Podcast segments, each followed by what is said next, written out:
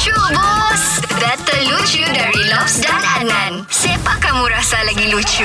Kita punya guest hari ini Nan Seorang uh, penulis lirik ragu Dan juga komposer Apa? Ben Simon, morning Yo, morning, morning, morning, morning. Betul-betul Ben. Ah, dia mau kasih ketawa kau tadi Ben. Macam lain-lain silap ni tau. Okey Ben, begini. Jadi sebelum kita menceriakan kita punya hari ni hari dengan ketawa-ketawa, kau pilih dululah. Kau mau siapa yang start kasih lucu? Kau mau duluan Adnan atau duluan Lobs? Adnan lah. Hmm. Okey Adnan kau tu Adnan Okey begini.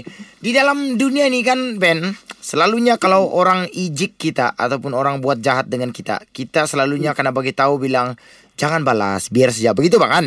Hmm. Tapi kalau macam saya, selalunya kalau mama saya pesan, dia bilang kalau orang macam ijik kau dia bilang ataupun uh, hina-hina maki-maki kau, dia bilang jangan balas dia bilang. Kau cuma uh, bagi saja senyuman dan bunga dia bilang. Uyo, bilang bagus tu begitu mak. Saya bilang, tapi dia bilang bunga itu jangan kau lupa, kau bagi satu kali dengan pasu dia, kau lempar balik. begitu pelajaran mama saya. Okey Ben Okey.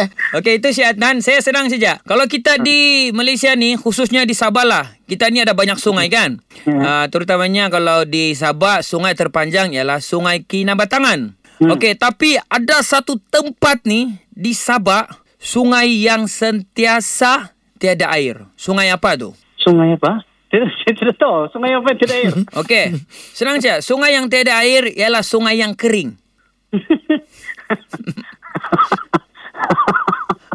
Okey Ben. Okey Ben, sekarang ni sebagai komposer, keputusan di tangan kau. Siapa yang lucu bos? Love, lucu bos. Dengarkan Lucu Bus setiap Isnin hingga Jumaat jam 7 dan 9 pagi di Pagi Era Sabah bersama Lobs dan. Boleh juga dengar di Shockcast Era Sabah. Download je aplikasi Shock. S-Y-O-K. Dijamin tak menyesal. Era, music hit terbaik.